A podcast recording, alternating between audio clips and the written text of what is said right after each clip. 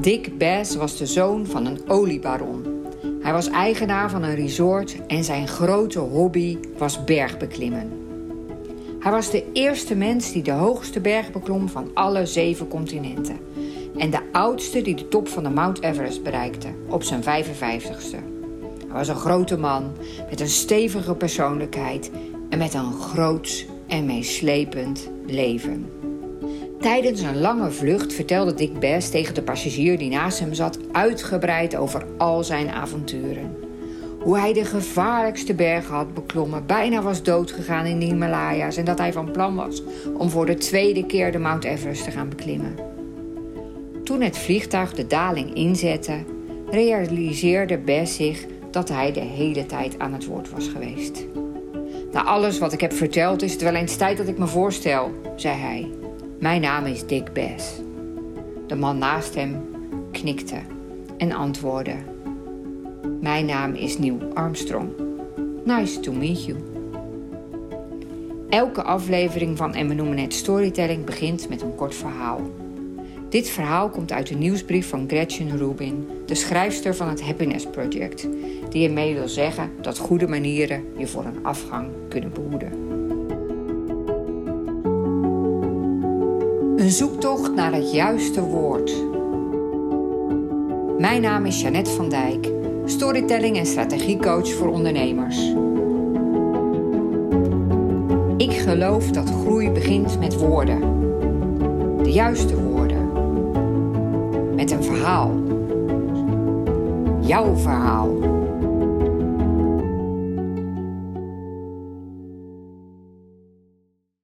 In deze aflevering van En we noemen het Storytelling interview ik Gerard Bolte, directeur en uitgever van uitgeverij Heestek.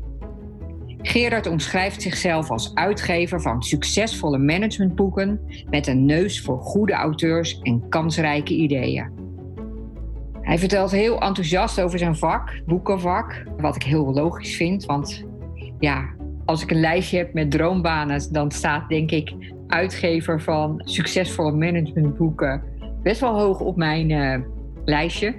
Nou, hij is er dus gelukkig zelf ook heel enthousiast over. En hij vertelt dat het boek eigenlijk meer leeft dan ooit. En waarom iedereen een boek kan en zou moeten schrijven. Zeker als je ondernemer bent. Superleuk dat, uh, dat ik je mag interviewen. Hoeveel boeken heb je al uitgegeven? Weet je dat? Nee, dat weet ik niet. Nee. ik, ik denk zo 200, 250 in, in die richting. Mm Ja, oh, ga, ga ik eens een keertje tellen eerdaags. Kijk nu naar, een, naar de kast waar ze allemaal zo'n beetje in staan. Dus ik denk als ik me even boos maak dadelijk dat ik er wel uitkom. Ja, ja, ja. En je hebt zelf ook boeken geschreven? Ja, dat waren er een stuk minder. ik, ik, ik, denk een stuk of 10, 15 of zo. Ja, ja. Wat, wat is je beste boek, denk je? Wat, waar, waar, waar ben je het meest trots op? Van de boeken die je zelf hebt geschreven en waar gaat het over? Uh, nou, waar ik wel lol om had, was het boek. Um, uh, was een boek over solliciteren. En dat was vrij succesvol. Dat is alweer een jaar of uh, begin 2000 geweest, 2001, 2002. En um, dat is jarenlang uh, een heel succesvol sollicitatiehandboek geweest. En dat vond ik wel grappig, omdat ik nog nooit van mijn leven een baan had gehad. Dus uh, hoef je niet altijd een, een, ervaringsdeskundige te zijn om toch een goed verhaal te kunnen vertellen. Ja, ja. En waarom was het boek zo populair? Ja, um, ik denk dat, dat ik heb een achtergrond als journalist. Mm -hmm. Daardoor leer je toch ook wel in de loop van de jaren uh, hoe je een goede verhalenverteller wordt. En veel van de technieken die, uh, die ik daar heb geleerd, heb ik toegepast in mijn eigen boeken. En ja, die breng ik nu ook weer over aan auteurs. En ja, daar, daar zitten een aantal, ik noem het dan maar even trucs tussen, die je wel kunnen helpen. Het zijn hele simpele dingen vaak, maar uh, die helpen dan wel. En hoe kwam je op het idee om een boek over solliciteren te gaan schrijven, terwijl je zelf nog nooit had? Ik werd gevraagd door een uitgeverij. Oh, aha, ja, dat zou ik zelf niet bedacht hebben, juist nee. omdat ik daar, dat dat niet mijn natuurlijke habitat is. Werkgever en een baan zoeken. Um, ik heb altijd zelfstandig gewerkt. Ja, je zei net, ehm, dat je journalist bent geweest. Nou, dat is leuk, want dat ben ik ook geweest. Ja. En dat je daardoor heel goed verhalen hebt leren schrijven. En dat je die trucs en tips ook toepast bij boeken schrijven en ook bij, waarschijnlijk ook bij het adviseren van boekenschrijvers. Kun je daar iets meer over vertellen? Het, het ehm, valt heel veel over te vertellen. Ik, ik vergelijk het nog wel eens met ehm, een goed verhaal moet origineel zijn. Uh, dat moet, wat, moet ook focus hebben. En dat, dat wordt je in de journalistiek natuurlijk met de paplepel ingegoten. Want vergelijk het maar met een, als er ergens een brand is, dan kun je natuurlijk gewoon verslag doen van die brand en, en de vijf wezen beschrijven.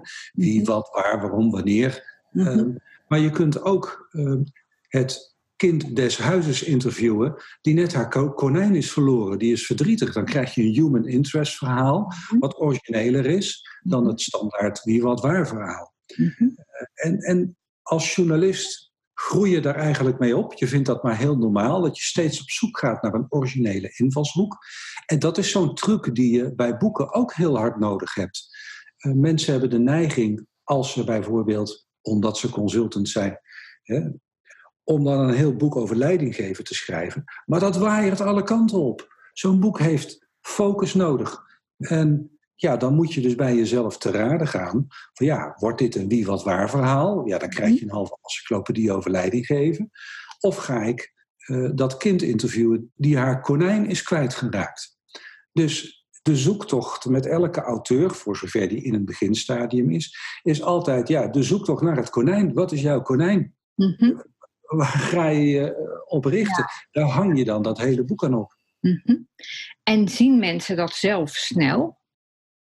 Als je daar, eh, voor zover ze dat zelf al niet ontdekt hebben, want sommige mensen komen met een heel scherpe invalshoek bij je aan, mhm. voor zover ze dat niet inzien en je gaat er samen naar zoeken, dan lukt dat altijd. Ja, hoe doe je dat dan?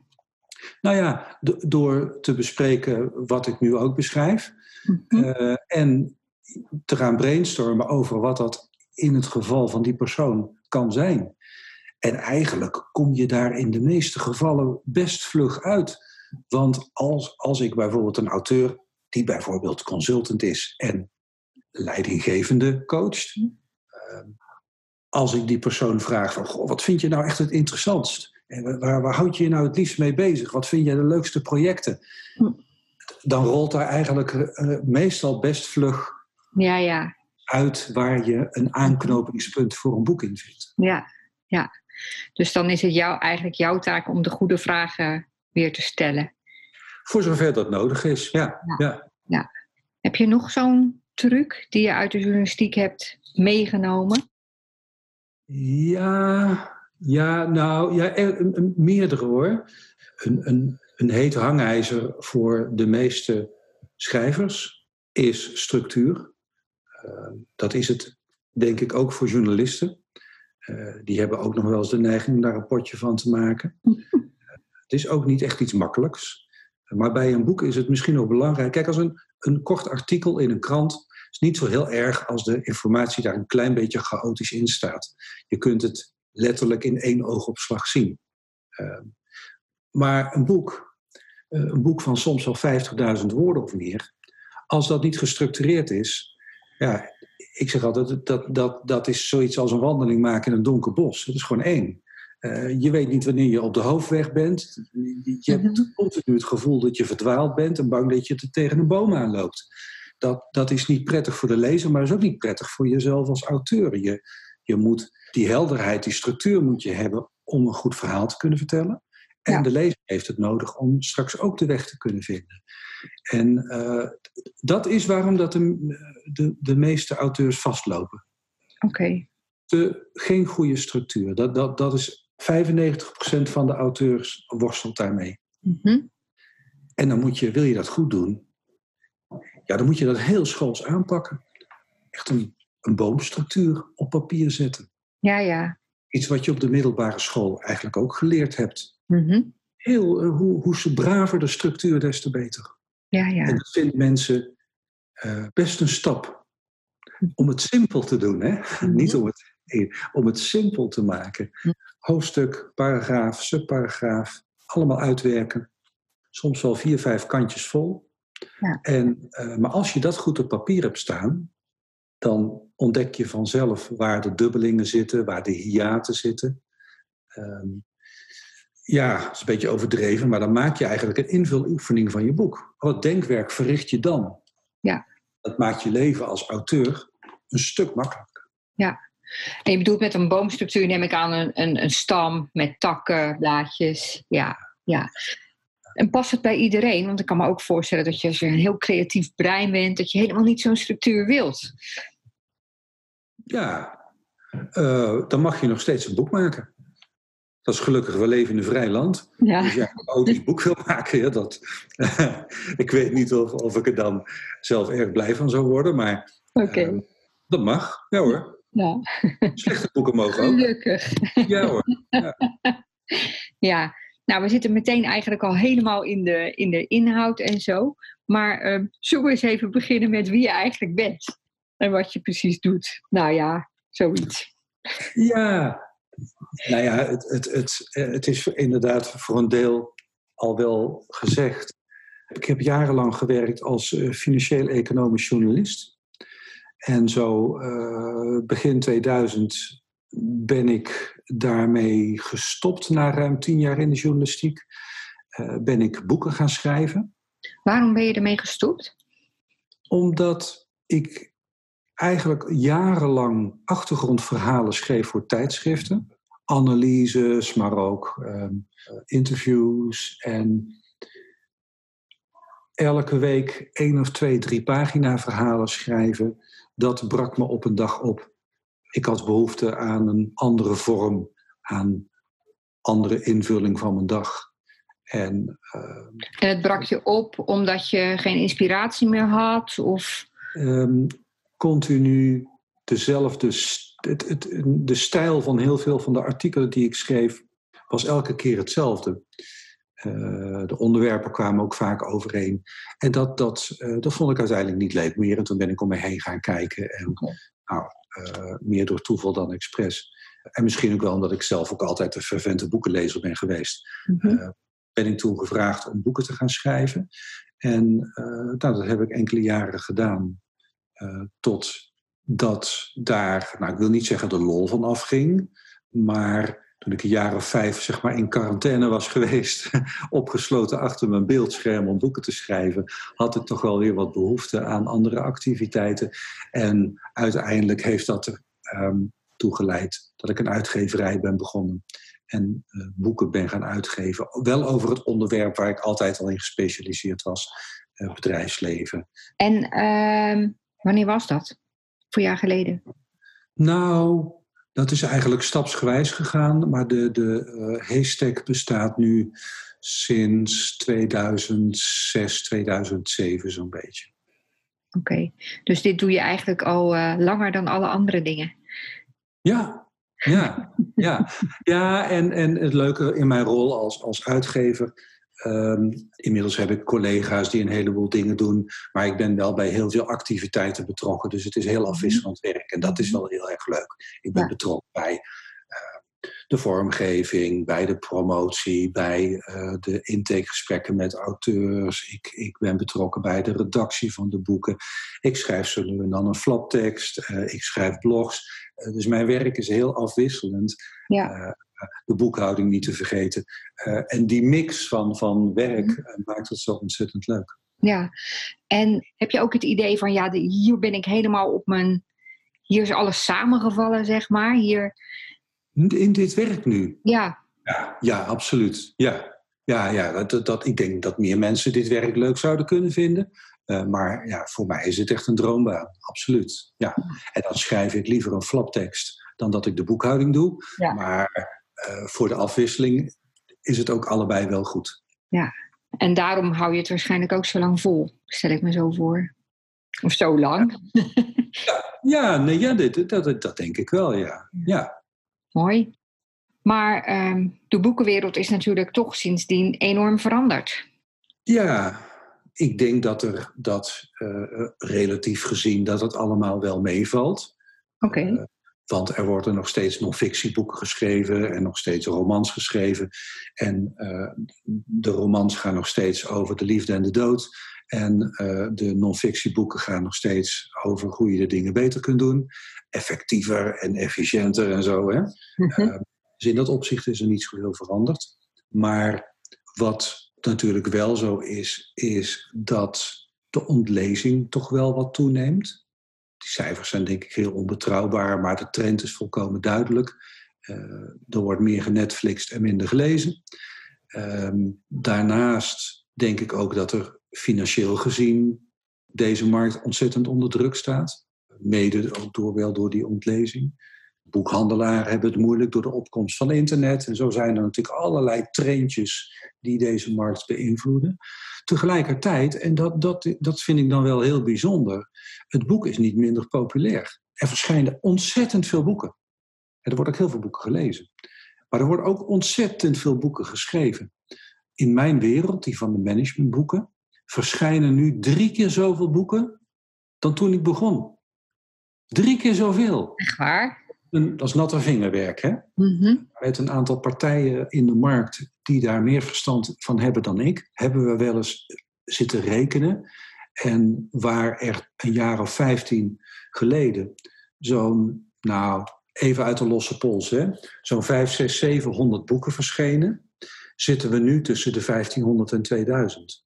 Dat is echt een enorme toename. En dat, dat ja, je kunt dat, ik zie het elke dag gebeuren. Ja, maar hoe kan dat samengaan met die ontlezing?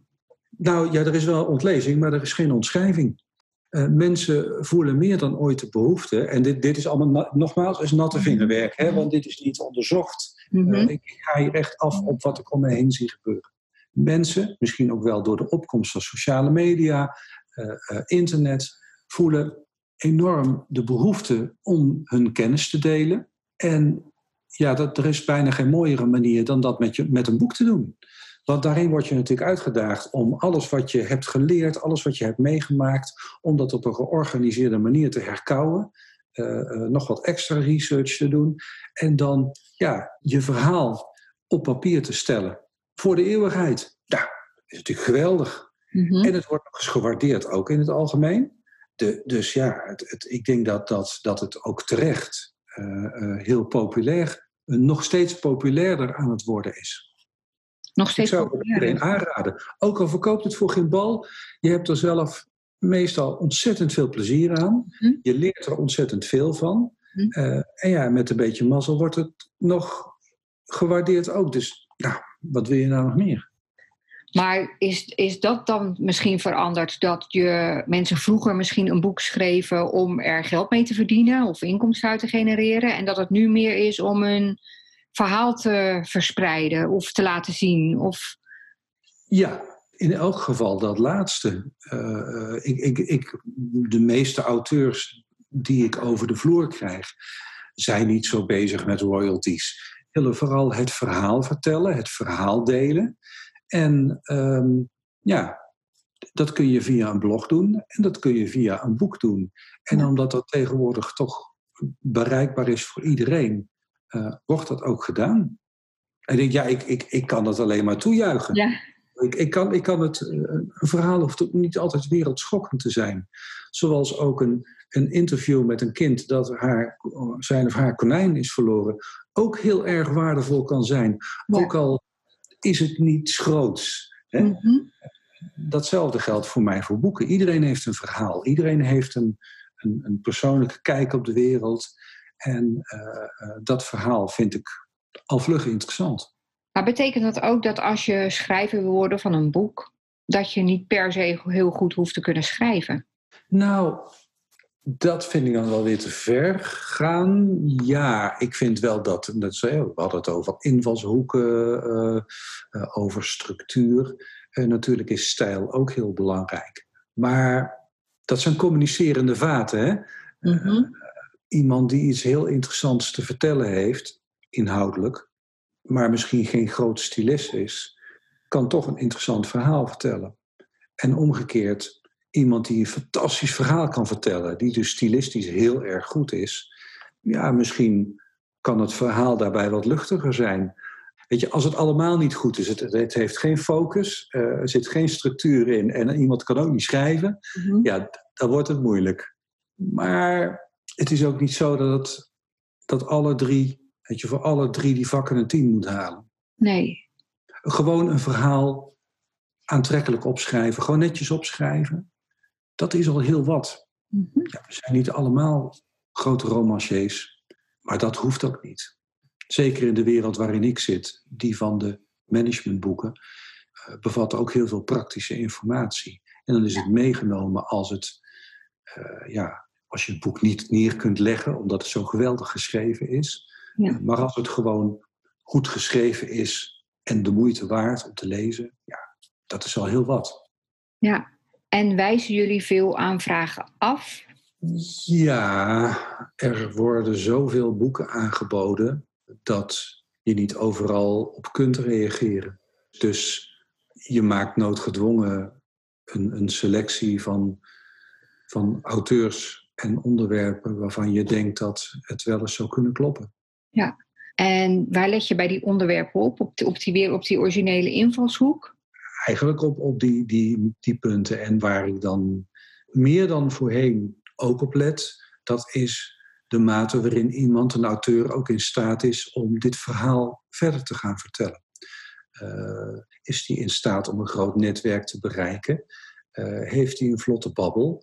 Um, is het iemand die enthousiast is over zijn verhaal en, en in staat is om dat straks te gaan delen, bijvoorbeeld op een sinaasappelkistje? Dat zijn allemaal aspecten die je ook meeweegt. Het gaat niet alleen om het boek, het gaat ook heel erg om de auteur, meer dan ooit dan bekijk jij het ook met het oog op van hoeveel worden er verkocht of hoeveel promotie krijgt het of hoe bekend wordt het. Ja, dit mag ik eigenlijk helemaal niet zeggen, maar ehm, ik zit niet de hele dag naar de verkoopcijfers te kijken. Daar ben ik niet zo mee bezig. Die moeten uiteindelijk ook kloppen, hè? want moet, uh, ook, ook hier moet de schoorsteen blijven uh, roken. Maar ik kijk in de eerste plaats naar het antwoord op de vraag: is dit een interessante auteur? Kan die het verhaal verder vertellen? Is het een interessant boek? Kan het een interessant boek zijn? daar ben ik veel meer mee bezig. Ja. Kun je iets vertellen over jullie, hoe jullie eigenlijk werken? Jullie zijn niet een traditionele uitgeverij, toch? Voorheen was het zo dat een, een auteur schreef een boek, gooide dat manuscript over de schutting bij de uitgever uh, die maakte daar vervolgens een boek van, betaalde de drukker en zorgde ervoor dat het boek in de winkel lag. Zo is het heel lang gegaan en zo gaat het tegenwoordig steeds minder. Wij hebben het zelf uh, enige tijd geleden ook omgegooid, omdat dat businessmodel ook voor ons niet meer werkte. En het heeft niet alleen te maken met die ontlezing, het feit dat er minder exemplaren per titel worden verkocht. Het heeft ook wel te maken met het feit dat auteurs tegenwoordig steeds wel veel meer betrokken zijn bij hun boek. Ze hebben hele specifieke wensen hoe het boek tot stand moet komen. Hoe het moet worden vormgegeven bijvoorbeeld, of hoe het inhoudelijk tot stand moet komen. En dat past natuurlijk gewoon heel erg in onze samenleving. Mensen zijn gewoon veel meer betrokken bij wat ze doen. Uh, ze willen niet een brood, ze willen een heel specifiek brood. En ze mhm. willen niet zomaar een auto, maar ze willen die een met die spoiler zus en, en die wielen zo. En dat vind je in onze wereld ook terug. Auteurs zijn steeds meer betrokken. Uh, en waardoor ook de invloed van jou als uitgeverij kleiner wordt. Nou, dat, dat alles brengt met zich mee dat ik het ook een veel gezonder model vind. Dat je als auteur investeert in dat boek, zeker in onze wereld van managementboeken, uh, omdat voor die auteur dat boek ook een marketinginstrument is. Die kunnen dat vervolgens inzetten uh, om zichzelf beter op de kaart te zetten. En ze verdienen dat vervolgens weer moeiteloos terug met bijvoorbeeld het aantrekken van nieuwe klanten. Kijk, van de royalties moet je het niet hebben. Dat zet geen zoden aan de dijk. En het kost je misschien wel een flinke wintersportvakantie om zo'n boek uit te geven. Maar ja, in het ideale geval kun je de, ja, de winter erna twee keer op wintersport. En, en ik denk terecht, dat boek wordt toch wordt gezien als een proeven van bekwaamheid. Waar bijvoorbeeld klanten dan toch wel onder de indruk zijn. En nogmaals terecht, hè? want het, ja, het is ook echt gemaakt. Het is echt geschreven. Ja, en is er ook nog een bepaalde groep ondernemers van wie jij zegt van nou daar is het juist heel erg voor geschikt als marketingmiddel? Ja, kijk, zakelijk gezien is natuurlijk zo'n boek bijvoorbeeld voor een consultant eh, of een, een manager bij uitstek geschikt. Dat kan je in je carrière uh, veel opleveren. Tegelijkertijd geldt dat eigenlijk niet voor iedereen. Want op het moment dat je bijvoorbeeld onderwijzer bent of een staffunctie hebt bij het ministerie van Economische Zaken, dan is kennis vergaren per definitie ook goed. Dan kan een boekje ook verder helpen. En dan heb ik het niet over financieel, maar gewoon over, over uh, hoe het jezelf kan verrijken en, en, en hoe het mhm. jouw carrière ook verder kan helpen. Ja. ja, dus dat is eigenlijk heel divers. Ja, iedereen moet een boek schrijven. het is voor iedereen uh, een hele uh, een leuke en leerzame ervaring. Ja, kijk, je kunt bij um, Schouten Nelissen uh, een prachtige training doen. Je kunt een MBA gaan volgen. Je kunt ook een boek gaan schrijven. En nog even, hè, want je, je, je hebt er al iets over gezegd, maar waarom is het zo leuk en leerzaam en zo goed? Omdat je gedwongen wordt, zeker in het geval van een boek, omdat het toch in het algemeen wat omvangrijker is uh, qua hoeveelheid informatie, uh, gewoon het aantal woorden, hè, word je gedwongen om alles te herkouwen. Alles wat je weet staat weer ter discussie. Uh, op het moment dat je bezig bent met het indelen van zo'n boek, wat ga ik allemaal vertellen, dan ontkom je er niet aan om alles wat je weet en alles wat je niet weet op een rijtje te zetten. Mm -hmm. En dat doe je anders niet. Als je consultant bent en, en, en je, je doet een adviestraject, dan komt in zo'n traject van enkele weken, maanden of jaren, dan komen een aantal aspecten van je werk, een aantal aspecten van je kennis, eh, je kwaliteiten, die komen voorbij. Um, maar niet allemaal. Maar ja, bij een boek is dat soms wel het geval. Dan moet je alles um, herbezien. En dat is nou ja, dat is soms heel confronterend en tijdrovend en frustrerend, maar het is ook heel erg leerzaam. Ja, want je ontwikkelt je gedachten goed over een bepaald onderwerp ja. eigenlijk. En, ja, dan ontdek je, leert het denk ik om het ook goed te verwoorden. Ja, en da da daardoor uh, uh, begrijp je het beter. Uh, kun je het beter in perspectief zien. Ja. En als je daarnaast natuurlijk ook nog op onderzoek uitgaat, met andere experts gaat praten of, of er boeken over gaat lezen, ja. uh, dan word je er ook nog eens steeds beter in. Ja. En dat, dat, dat dus, dus echt zonder uitzondering is elke auteur daar uiteindelijk altijd heel blij mee. Mm -hmm. Ja. Wanneer ga jij weer een boek schrijven? Nou, ik heb vorig jaar um, heb ik een, een boek geschreven over het schrijven van een boek. Oh, oké. Okay.